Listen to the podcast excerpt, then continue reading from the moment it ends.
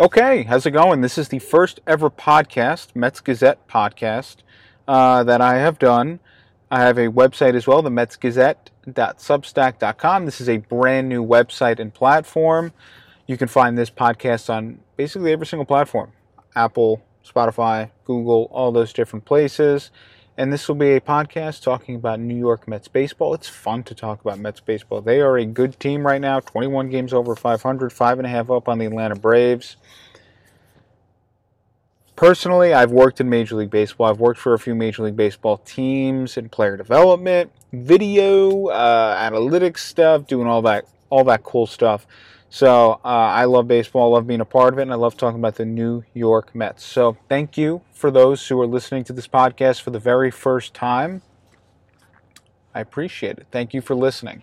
So this one will be kind of a, a shorter podcast just to introduce uh, this this platform myself a little bit. Um, so we'll just kind of get into what's going on with the New York Mets. Obviously, they are a very good baseball team. And I do want to incorporate analytics when I talk about things. It's not everything. Um, I like analytics. Um, I've used analytics. At the same time, I do think that there is an old school approach that should always be appreciated. And, uh, you know, you should kind of use both. I, I don't think that you should just dive deep into one uh, particular strategy. I think if you, you take a little bit from, from both that old school baseball and some of the analytic stuff, uh, I think you'll be in a pretty good spot as a team. And I think that's what you're kind of seeing uh, with the Mets because they're definitely invested in, in analytics and, and, and, and that side of the game. But at the same time, you have an old school baseball manager in Buck Showalter. And right now, their hitting approach, their approach to hitting in general right now is just – it doesn't seem very analytical. It essentially seems like let's let's not strike out. Let's put the ball in play. Um, if they're going to shift, let's let's take what they give us, and you're seeing the results. You're kind of seeing uh, what happens when you have a legitimate. I don't even want to say old school baseball approach, but just you know uh, an approach where you're you're more open minded instead of just going up there and swinging for a home run every single time. And I think that will definitely help them if they get to the postseason. And I think that's kind of where you you can really um, that that that approach that's not just home run or bust. You'll really start to see it in the postseason when you have to put together at bats. There's going to be times where you're going to be facing, or probably every single time, you're going to be facing top notch pitching. And it's not easy to just hit home runs off these guys. You're going to need to put together at bats. You're going to need to squeeze out runs. You're going to need to steal a run here or there. You're going to need to bunt. You're going to need to beat the shift. You're going to need to do whatever it is. Sacrifice flies. Those things are going to win you a championship because every single run in the postseason is going to count. Now, let's not jump ahead too far. They're not in the postseason just yet. But I very much, um, being someone that has been a part of both, I've been in an organization that was very old school, but they did introduce some analytics. And then another organization that went all in on video and analytics. Um, I've seen both sides, and you see kind of what coaches are more open to it and what who aren't, and uh, you know players that are open to it and those who aren't. Um, for me, I just like to stay open-minded to both, and I'm and uh, I, that's what I hope I bring with this podcast is we can talk about the New York Mets and we can talk about both sides, and I don't want to come across as some guy that's like, oh, he's one of those snobby analytics guys that you know, if you don't believe 100% in analytics, well, then you're an idiot. Or whatever. I, I don't want to be that. I'm open minded to both, and we're going to talk about both on these uh, on these podcasts moving forward. And uh, I'm excited. Can't wait. I, I love talking about the New York Mets. So let's talk about specifically some of the stats when it comes to their offense. SNY Mets actually put out a graphic today. They're first in, in Major League Baseball. They're first in average OBP, runs, hits, and RBIs.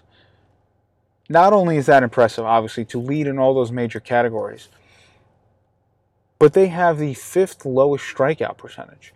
So you have a team that is obviously getting it done. The results are there. They're getting on base. They're scoring runs. They're getting hits. They're they're they're knocking guys in. And that's that's one thing is, you know, when it comes to analytics, a lot of people think that you know the an RBI is very um, it can be a little bit based on you know where you hit in the lineup. It's it's kind of an opportunity stat. I guess I'll put it that way. It basically depends on if you have the opportunities to do it, and how you know they've they've given examples in the past. I've read some books. They've given examples like, hey, this guy you know drove in 100 runs, but you know he slugged 450 and had a 300 OBP, and so his numbers looked better than they were, um, just because he hit you know in, in a lineup where people got on base and he was right behind them. So whenever he did anything, those people were driven in. But at the end of the day, you you can't just ignore production. You can't just ignore the fact that you are driving guys in. It's not easy to do that. Not easy to score runs. Not easy to get hits. Not easy to get on base. So you're seeing those things being done, and you're seeing them not strike out, which is a great thing to see. And even Pete Alonso, I did a video, or um, i did a video recently, and I'll post it to the the the website or maybe even the YouTube channel. But I did a video on Alonso recently that uh, I'll be posting, where you know even he, he cut his strike he his strikeout percentage down a little bit. You know he brought it down a little bit, even from his his his big year back in 2019, a few years ago, when he had that big 50 plus home run season. Even he's done a nice job of cutting down his strikeout percentage a little bit. But what you're seeing specifically from these guys, you see it from Guillorme, which he has really developed into a really, really good baseball player. Always had a great glove, but now you're seeing the guy get on base. You're seeing him put together good at bats. You're seeing you're seeing him beat the shift, and he's almost becoming, um, in a way, it's almost like having a second Jeff McNeil. You have a guy like Jeff McNeil. He gets on base. He doesn't strike out. He can play second base, he can play left field, he can play third base if he needs to. He can play all these different positions and he can put together good at bats. He's not just your typical utility guy who doesn't hit for power, doesn't really do much, but you know, he could give you a glove here or there. Now, Jeff McNeil, uh, in terms of total value on Fangraphs, their their WAR uh, uh, wins above replacement value, he's a top 25 player and you're starting to see Guillorme. Will he be as good as Jeff McNeil? I guess we'll see, but he's he's almost becoming a second Jeff McNeil for them, except for the, you know, inability to play the outfield. The guy is uh, he's really taken the next next step, and he is a guy that you're seeing benefit from this. Clearly, it's a team wide approach where they're just putting together good at bats. They're trying to beat the shift. You see that with, McNeil. You see that with Guillorme. You see that with some of these guys where they are being shifted and they're beating it. And they're saying, all right, you want to give us that side? You want to give us this? You want to give us that? All right, we'll just go that way. If you're going to give us a wide open spot to hit a baseball, we're going to do it. So you got to love that kind of approach because you just, for years, we haven't seen it in baseball in general. We we saw baseball just go to this home run or bust approach. And you know, maybe analytically, yeah, it does work, and it you know, make sure you you you want more extra base hits, obviously, right? If a guy can hit more doubles than singles, you'd rather him hit more doubles than singles. If he if he can get hit more triples than doubles and singles, then you'd want him more triples. Same thing with home runs. Okay, obviously, it's just math. If you can get more bases, you can get more bases. But at the same time, that's not the only thing. And what if you go into a postseason or you go in late down the stretch and the home runs are not flying out like they used to? And all of a sudden, that approach either turns into home runs and you're not hitting them or strikeouts. Then you're really screwed. You're put in a bad spot. So if you can have a team that is able to put together at bats, beat the shift, get on base, knocking guys that get on base, just do their job uh, and strike out where they are striking out, which is the fifth lowest uh, in baseball. That is a lineup that I would like to see in the postseason because I think that's it, it almost gives me kind of like uh, Royals vibes when they were going to the World Series when they beat the Mets in the World Series. Very much like that. It's just a scrappy team. and you know, I think we always associate scrappy with you know people who are just not as talented, so they have to, you know, work a little bit harder and do a little be be a little more grittier. Not always.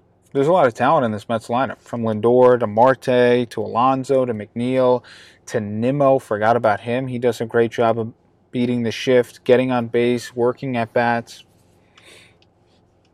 and he's playing great defense this year you're looking at a, a very talented lineup. You're looking at a very, very talented lineup. And it's a lineup that is talented and they're also doing the little things the right way. Props uh, to Eric Chavez, the Mets hitting coach, to Buck Showalter. The tone has been set and you're seeing the results. So that's that with the hitting. The pitching, I'll talk about it a little bit. Kind of stinks because we haven't seen DeGrom pitch yet this year. It's always fun to watch him play baseball. Scherzer's been hurt, but it looks like he's coming back fairly soon. He'll have a rehab start soon. Um, so we haven't seen much of those guys. When Scherzer was pitching, he was very, very good. But you're seeing guys like Taijuan Walker, he's stepping up. Carlos Carrasco, he's stepping up and he's pitching very well. David Peterson gave the Mets a nice start yesterday against Miami. Um, so you're seeing some guys step up. Chris Bassitt has pitched fairly well for the most part. He, he hit a rough stretch, but um, he's he's been a, he's been at least an above average guy for the team so far, and I think you'll see him perform even better once the Scherzers and Degroms come back. Be a little bit less pressure on him. Tylor Megill, obviously, he's injured, um, so that's kind of another tough loss for them. Edwin Diaz you see him using his slider more than his fastball. And that's his best pitch, and he is dominating, absolutely dominating. So you're seeing the offense, uh, the, excuse me, the pitching hold its own. Right now, they're eighth in total uh, pitching value, total team pitching value on Fangraphs, and that's without their two big horses. So get these guys back, especially near the postseason, like I said, if they get there, I mean, this team, it has everything you'd want. I mean, it's got really good pitching at the top. I think what they're going to need to do is they're going to need to trade for a bullpen piece. Drew Smith has pitched well. Seth Lugo's just been on and off. He's either good or he's terrible. And he's not someone I'm going to trust in a high leverage situation right now. He's just, this season, I haven't seen it from him. One team in particular that you can look uh, for a potential trade Detroit Tigers. The Tigers are kind of out of it already. Unfortunately, they just haven't put it together. But they have a pretty solid bullpen, and Gregory Soto is one name. If I had to say one name that I think the Mets are going to go out there and they're going to they're, they're, going to pluck off a team that isn't Josh Hader or, you know, that's if the Brewers kind of fall out. But it isn't a big name like Josh Hader. It, Gregory Soto, maybe Michael Fulmer, former Met coming back to the Mets um, as a bullpen piece. I, I wouldn't be surprised. Uh, th- that's a team I would look out for. Um, if if the Mets decide to add bullpen help, which they certainly should do. So um, that is it. I'm really excited to start this podcast, to start the website. If you guys can check that out, I'm on Twitter um, at the Mets Gazette. Um, so you can find me on Twitter. You can find me the metsgazette.substack.com. And uh, we're going to post these podcasts to YouTube as well. So thanks again for listening.